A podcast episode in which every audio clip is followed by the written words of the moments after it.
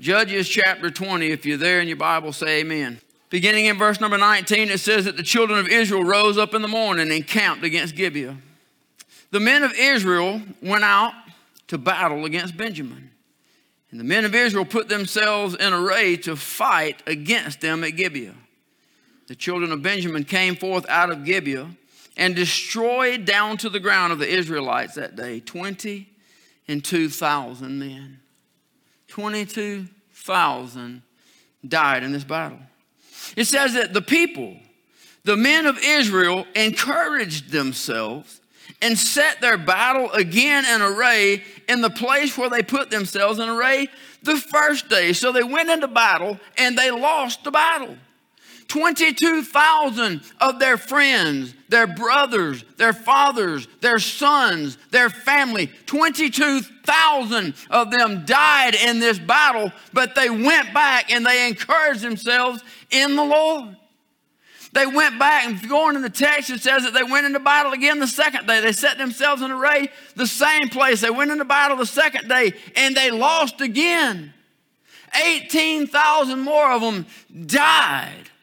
But yet they went to the Lord and they encouraged themselves. And on the third day, there was a great victory. I want you to turn with me, if you would, over to the book of uh, 1 Samuel, a couple books to your right. 1 Samuel, chapter number 30.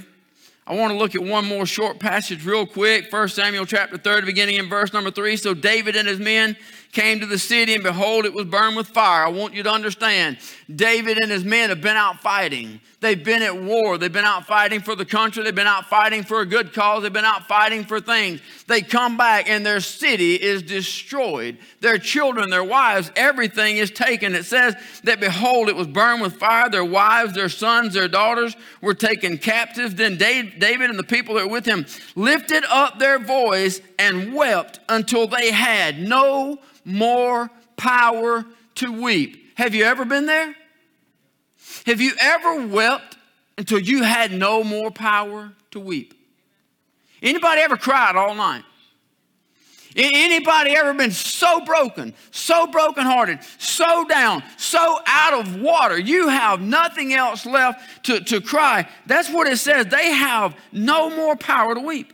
David's two wives were taken captives Ahinoam the Jezreelitess and Abigail, the wife of Nabal the Carmelite. And David was greatly distressed, for the people spake of stoning him, because the soul of all the people was grieved, every man for his sons and daughters.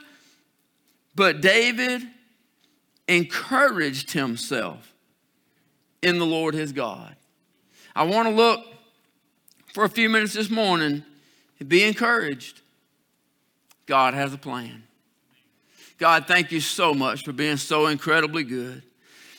God, I thank you, Father, for just the reality, the, the hope, God. I thank you, Father, that you do inhabit the praises of your people. I thank you for your presence in this place, God. But I thank you, Father, that you've put us here as usable vessels, God. Lord, you've called missionaries to go, but you've called all of us to be a missionary in our life, God. We don't have to get on a plane, a boat. We don't have to go anywhere to be a missionary. All we got to do is live a Christian life, God. All we got to do is put you first, Father. I pray this morning, would you give us some hope, give us some encouragement? I pray you give us a challenge. I pray that we walk out eager to be about your business, God, to be everything that you'd have us to be. We love you, Lord. We thank you and we praise you in Jesus' name. And all God's people said, Amen. So here in Judges chapter 20, 1 Samuel chapter 30, we find the exact same words used there in the midst of trouble. And in each case, they are in a bad situation. They are experiencing an extremely difficult time in their life. But it says that they encourage themselves in the Lord. How do you encourage yourself when it seems like everything is against you? What we see is they, they exercised their faith in God. They exercise their faith in God's power. They exercise their faith in God's providence. They exercise their faith in God's promises. See, has God been good to anybody in here in your past? They exercise their faith in God's faithfulness in their lives. They, they remembered God's faithfulness. They remembered that if God brought me to here, God will take me through here. They remembered all the places that they've been before when God showed up. They remembered how God showed up in the midst of their sin. Jesus Christ washed away all the sin. They began to remember things that God had, had done for them. They exercised by remembering how good and by remembering the promises of God that this too shall pass. I will never leave you nor forsake you. Weeping may endure for a night, but joy cometh in the morning. I've got plans bigger and better than any storm. Somebody ought to say amen. They exercised their faith. They encouraged themselves by what they knew about their God. How many of you want to live a happy life? That's a fair question, isn't it? How many of you would love to live the rest of your life and never again be discouraged? Well, that'd be awesome, wouldn't it? Pretty lofty goal. Probably not going to happen. The, the, the, reality is, is, is life is full of disappointments, and disappointments lead to discouragement. But the problem is not the discouragement. The problem is what do we do when we are discouraged? You know, David was discouraged in Psalms 56. Matter of fact, he was afraid. And what David said is, What time I am afraid, I will trust in thee. Anybody with me? The man after God's own heart, David, the, the, the hero, the champion. He, he says, What time I'm afraid. You know what that tells me? There was times in his life that he was afraid.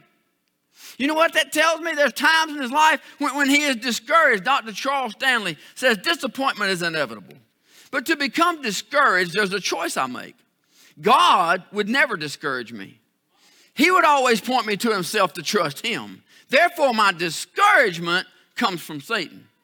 That means disappointment comes from life, but discouragement is from the devil. The men of Israel says they sought the Lord. They encouraged themselves. David sought the Lord. It says he encouraged himself. The translation is he strengthened himself in the word of the Lord.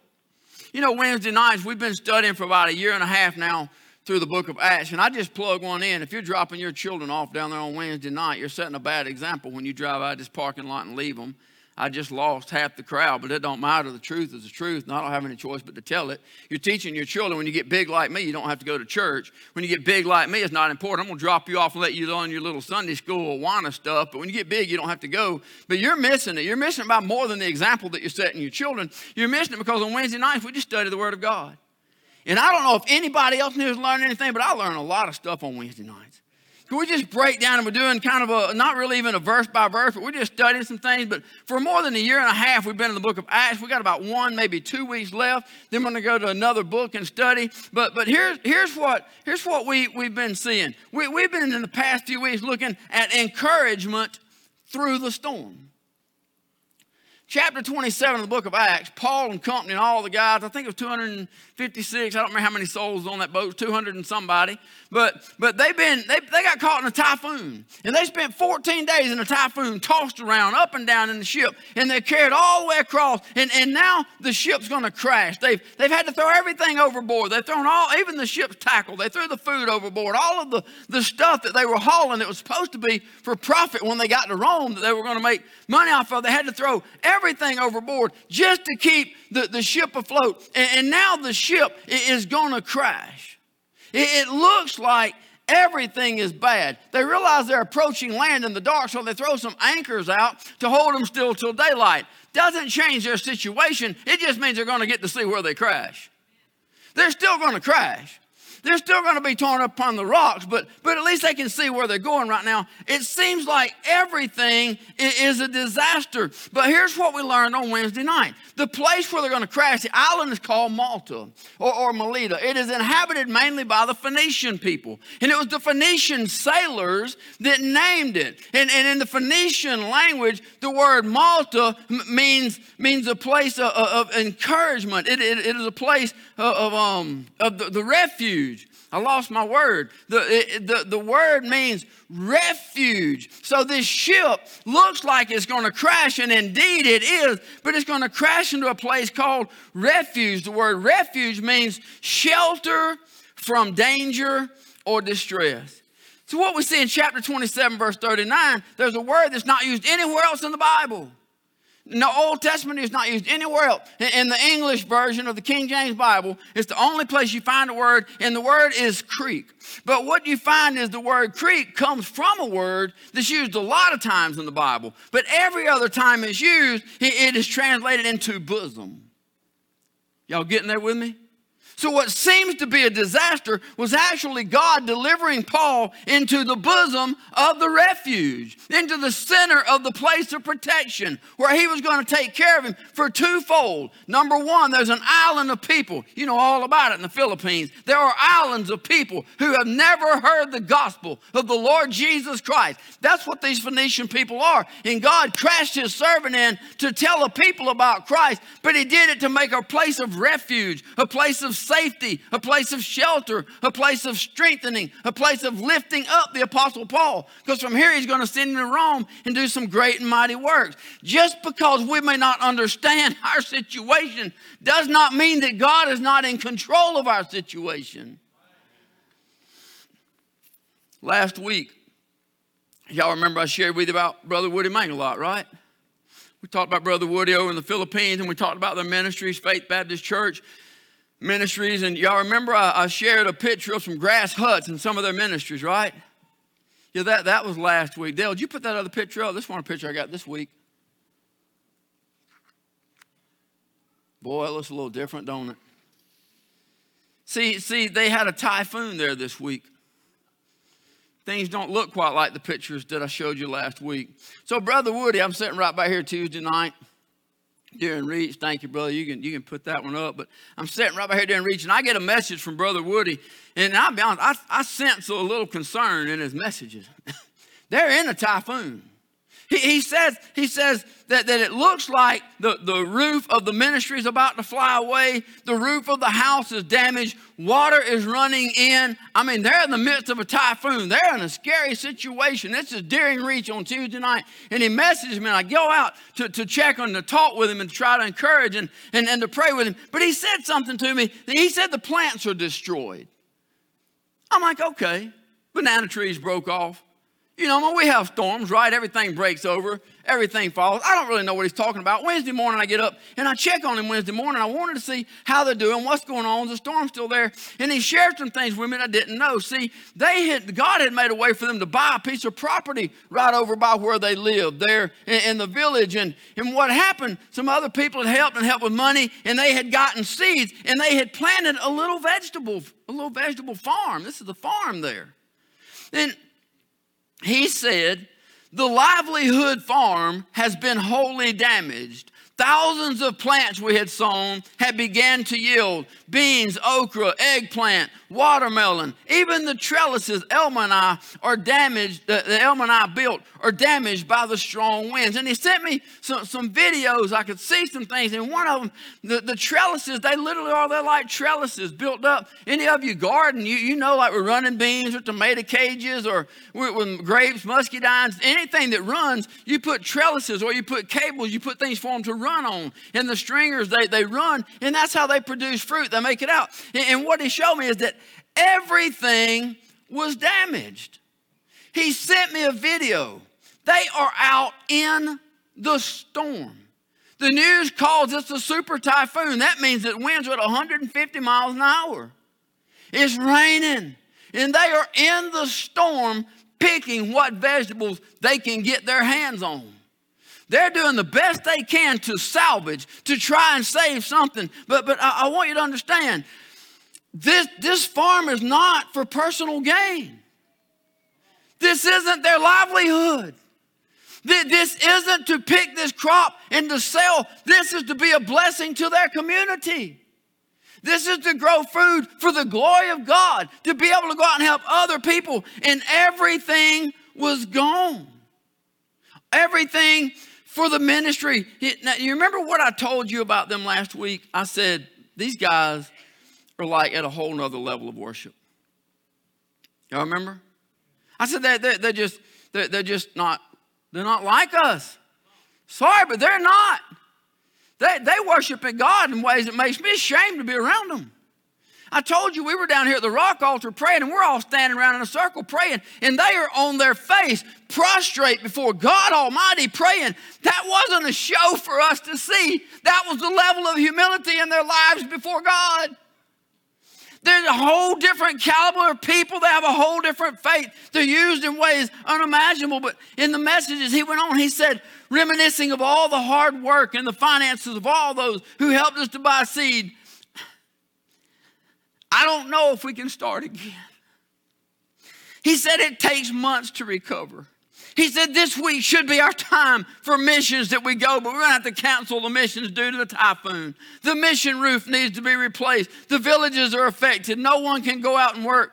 Many families and villages are affected. He said, We have sown and began to yield. I'm reading this text to you. But he, he said something, he said something that really struck me. I want you to understand these are men, you know about the islands off the Philippines. There's lots of islands, and you can vouch for me. They're full of people that have never heard the gospel. They're full of Muslims. They're full of people who do not know the truth of the gospel of Jesus Christ. And these men get in these little boats to try to go out to these islands to preach the gospel of Jesus Christ. I can't tell you how many times he talked about they sound like the Apostle Paul. Their little boats have been overcome with water. I remember him telling about one night they were out and the waves overtook the boat and turned it over. They spent the entire night and half of the next day holding on to the bottom of an upside down wooden boat, waiting for somebody to come and rescue them. And when the rescuers got there, they didn't want to take them home. They wanted to take them to the island where they could preach the gospel that they left home to go preach.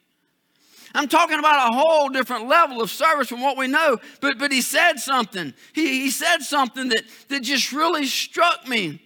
He said, This should have been a great help. He's talking about the vegetables and mission. This should have been a great help to our people and to our mission works, but it's all gone. And then he wrote these words I was so discouraged. Everybody faces discouragement. It doesn't matter how big your faith is. It doesn't matter how strong your faith is. It doesn't matter how much you trust God. It doesn't matter how much you serve God. Everybody goes through discouragement. But there's a key word in his text later on Wednesday when he sent me that. The word says, I was. Did y'all hear when I said I was so discouraged?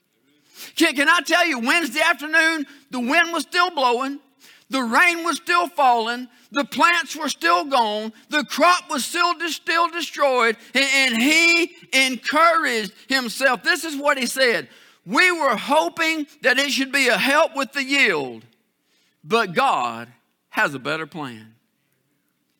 The typhoon's still blowing is clearing out, it's on its way to China. How do you have that kind of faith? I checked on them yesterday morning. Guess what?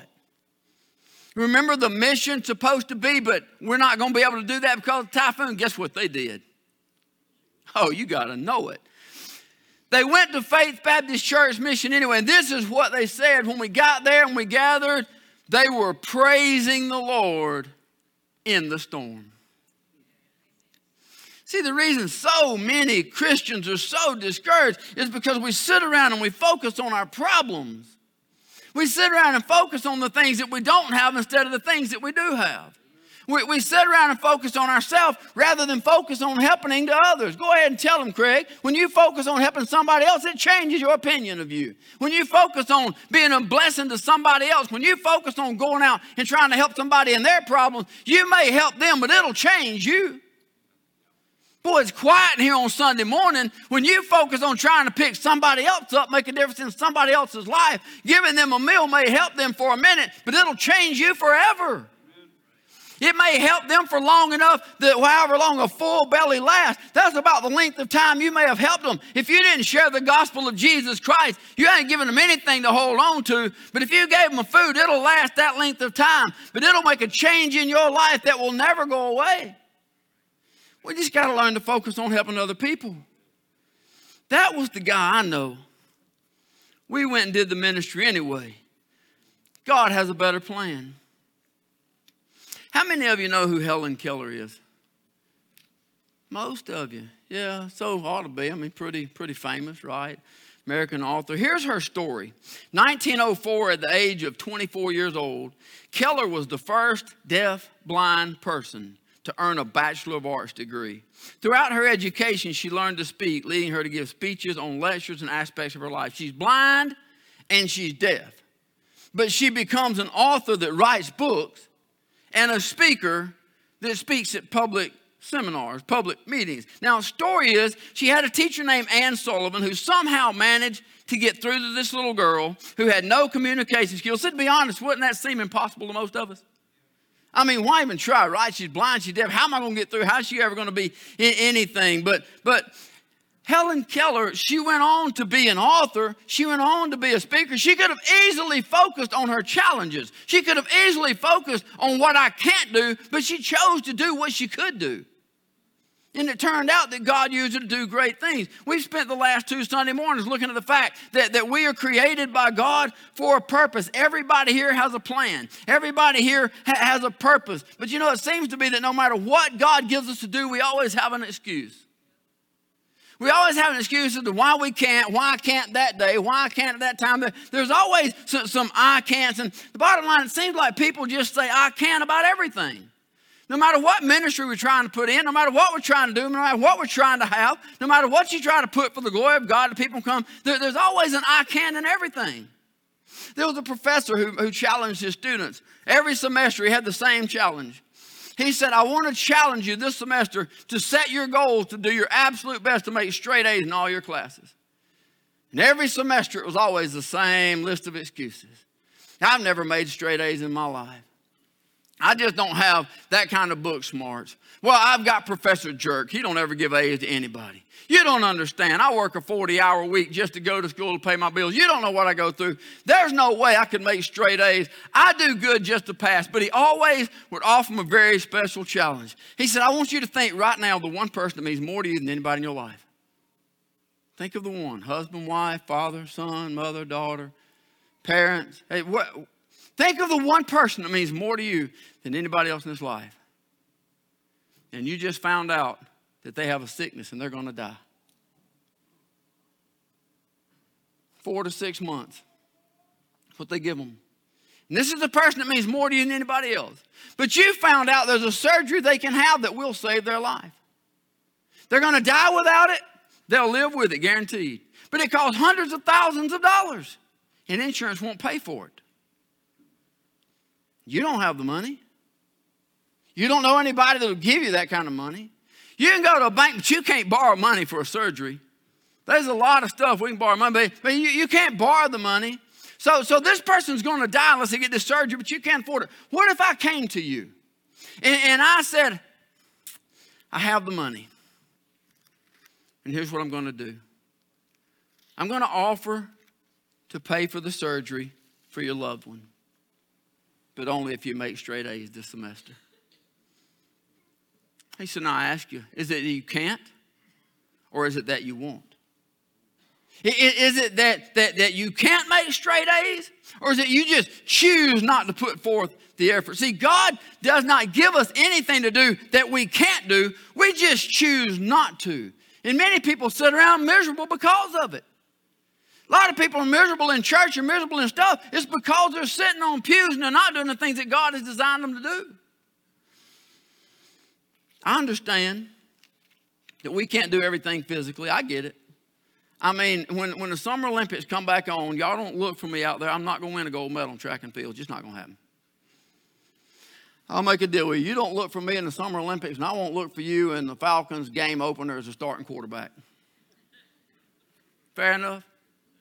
I, I, I, get there's some things that we, we, just, we just can't do physically, but what we can do greatly outweighs what we can't do. And, and if we just surrender to God, God will never give us anything to do that we can't do. He'll never give us anything to do that He's not going to do through us. I put it in your bulletin. I know all of you have seen the quote before. He doesn't call the equipped, God equips the called. He calls people to do something, and, and then for those who answer it, He does it through them. We, we look at the examples in the Word of God. When, when you go through this scripture right here, you're going to find one perfect person. His name is Jesus Christ. You're not going to find any others.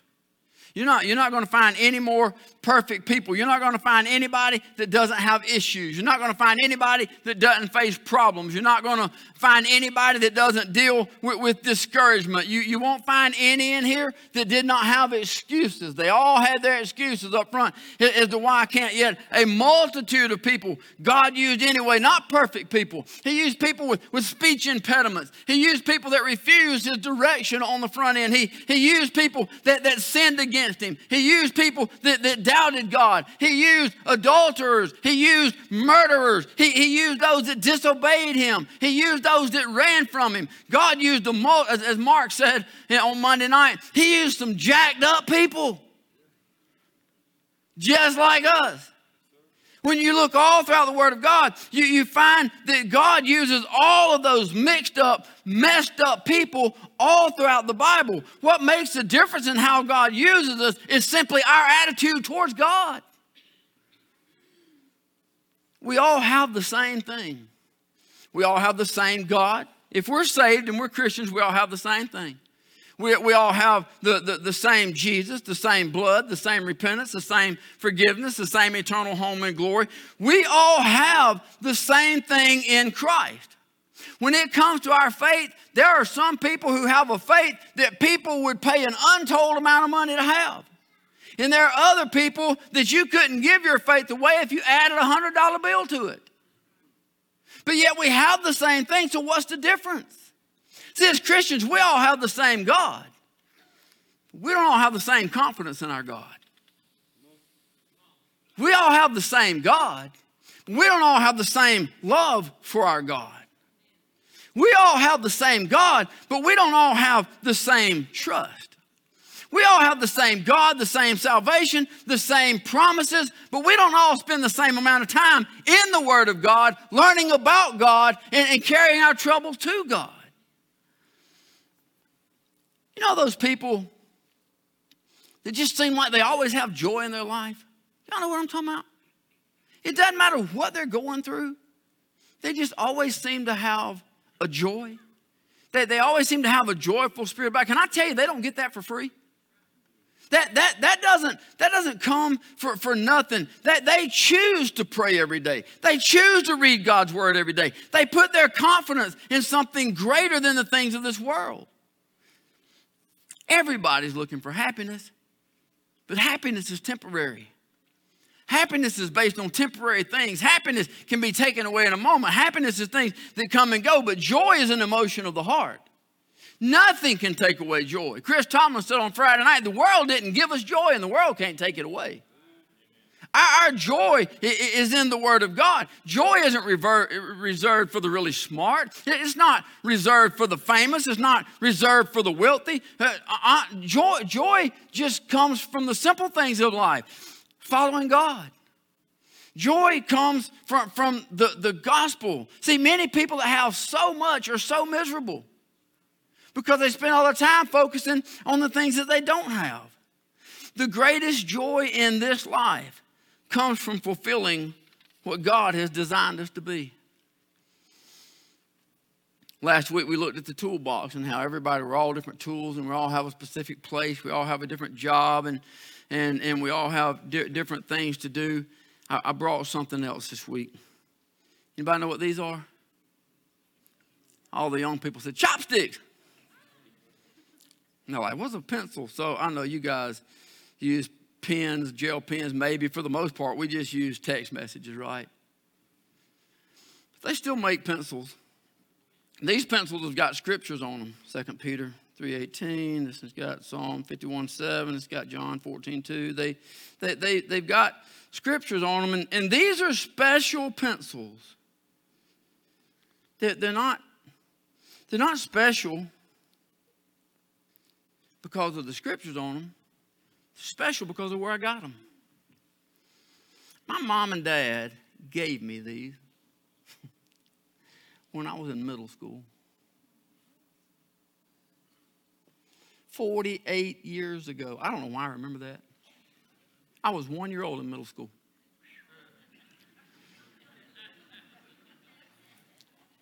Sort of, kind of. So, so I, I, th- there was actually four of these, and I think the other one was black, and it said something about your sins and, and washed away. I, I, I don't, I'm not really sure why, but but I used one of them. But you know what that meant? Now, I tell you, when they gave them to me, they were in a little four pack. They were just like this, and a little packed with a little cardboard thing, plastic over it, and I put them on my desk for the right hand side of my closet door. They stayed there all through high school, all through college. They stayed there until Robin and I got married and moved out, and, and, I, and I've kept up with them.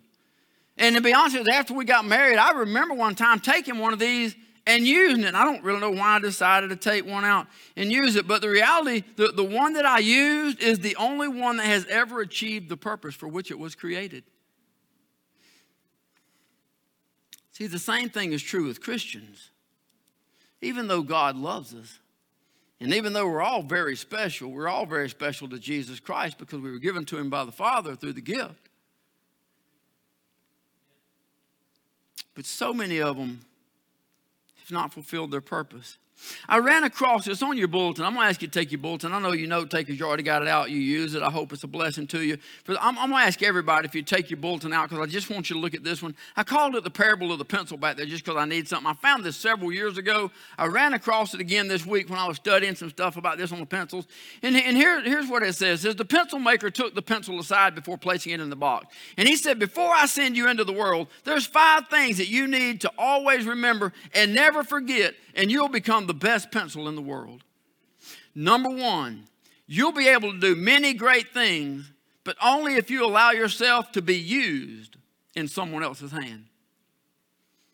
Number two, you will experience some painful sharpening from time to time, but you'll need it to become a better pencil. Number three, you have an eraser. You'll be able to correct any mistakes that you might make. Number four, the most important part of you will always be what's on the inside. Number five, on every surface that you are used, you must leave your mark. No matter what the condition, you must continue to write. Wednesday night, we looked at one simple truth this past Wednesday night. You don't have to reach the world, you just have to reach the one standing in front of you. You don't have to leave a mark on the world. You just have to make a mark on, on, on, the surface where you're being applied. Anne Sullivan didn't make a mark on the world. She just made a mark on Helen Keller. You just got to make the mark in the place where, you know, life brings a lot of discouraging situations. Never allow yourself to stay discouraged. Encourage yourself in the Word of God. Never allow yourself to think that your life is insignificant. Never allow the enemy to tell you that you cannot be used for the glory of God. You were created for the glory of God. It's why we're here. Never let the enemy tell you that lie. Never view the sharpening as a bad thing. The sharpening may be painful, but it's necessary to make us a better pencil. You know, no, no pencil can be used over and over without some occasional sharpening. Sometimes in life, we, we need to be sharpened. And here's the deal it's not that you're not working. It's not that you're not doing things for God to be used by God. It's when you're using a pencil when it needs to be resharpened. The more you use it, the more you apply it, the, the more the sharpening becomes necessary. When God is using us and we're doing the best we can and we feel like we're trying to serve God and it seems like hell shows up on our doorstep and everything's going wrong and we can't understand why would that be happening to me? That's because God's been using you and your points got dull. He needs to sharpen you a little bit because he's got something else for you to do. He's got another place to, to apply life. So never view the sharpening as a bad thing. Peter Marshall said, God will not permit troubles to come upon us unless He has a specific plan by which great blessings can come out of the difficulty. Band, you guys come on up. Where's my band? You guys come on up. I'm going to read that one to you again. Is it up there? God will not permit any troubles to come upon us unless He has a specific plan by which great blessings can come out of the difficulty. You know, every one of us is going to stand before God, right? Thank God, as children of God, we won't stand at the great white throne of judgment. That's for everybody who refuses the Lord Jesus Christ. That is for everyone who refuses the free gift of God. They will stand before the great white throne of judgment. Death and hell, and the seas gave up the dead, which of them, and death and hell is cast into the lake of fire. There shall be weeping and gnashing of teeth. There'll be eternal torment, separation from God, darkness, always and forever. Praise God, as children of God, you will never go to the great white throne of judgment. But we will go to the judgment seat of Christ. I, if, if, I had time, I would turn there, but I know we're, we're already slow on time. But if you want to look, it's in, it's in 1 Corinthians um, chapter 3. The, the Apostle Paul, he talks about how we'll be tried as by fire. And things that we did for the world, those things will be burned up by fire. But the things we did for the glory of God, those, things that we'll, we'll gain rewards from. But you know, Jesus taught us a parable in Matthew chapter 25. He taught us a parable about a, a, rich young ruler, and he had some servants, and when he's going away, he gave one servant five talents. Y'all know the story? He gave another servant two talents, and he gave another servant one talent. And when he came back, the one that had the five talents came and said, I used your five talents, I've worked, I've gained five more talents. He said, Well done, good and faithful servant.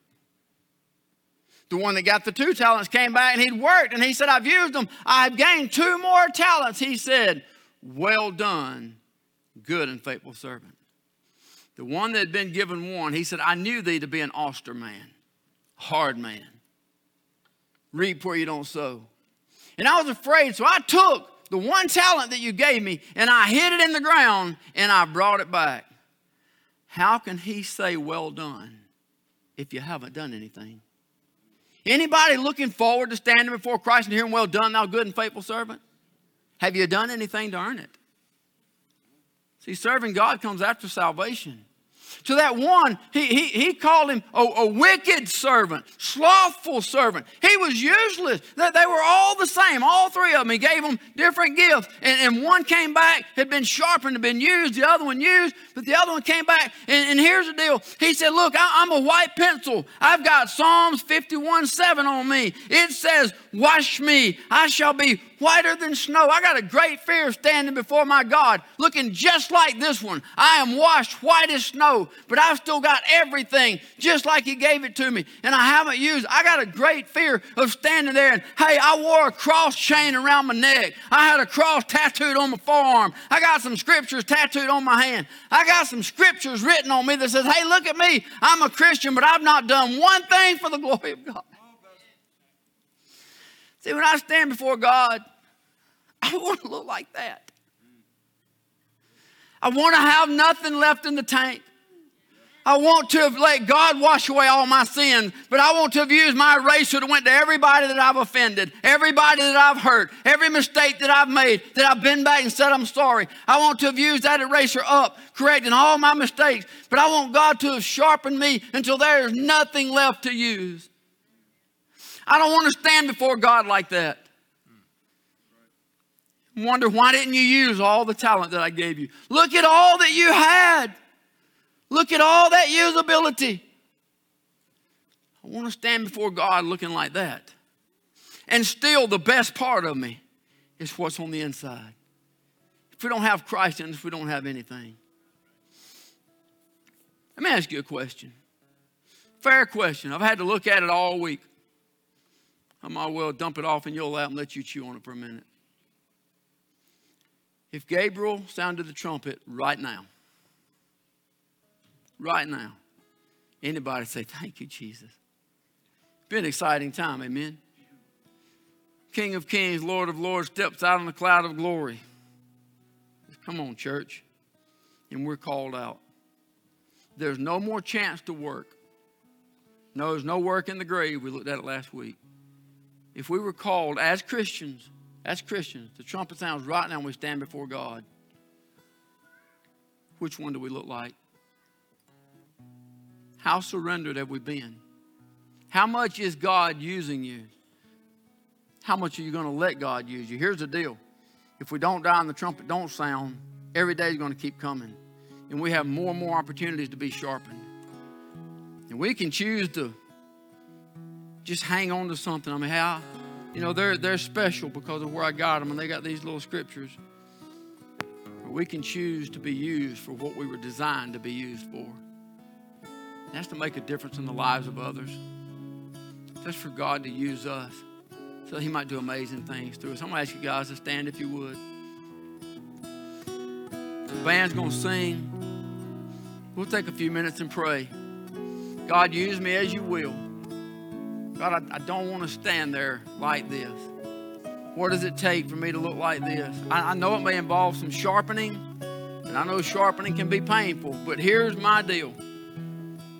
I don't want to be a cute little Christian with some scriptures tattooed on me. I want to be somebody used in the hand of God. Will you take me and use my life? We're going to take a few minutes and pray. Go ahead.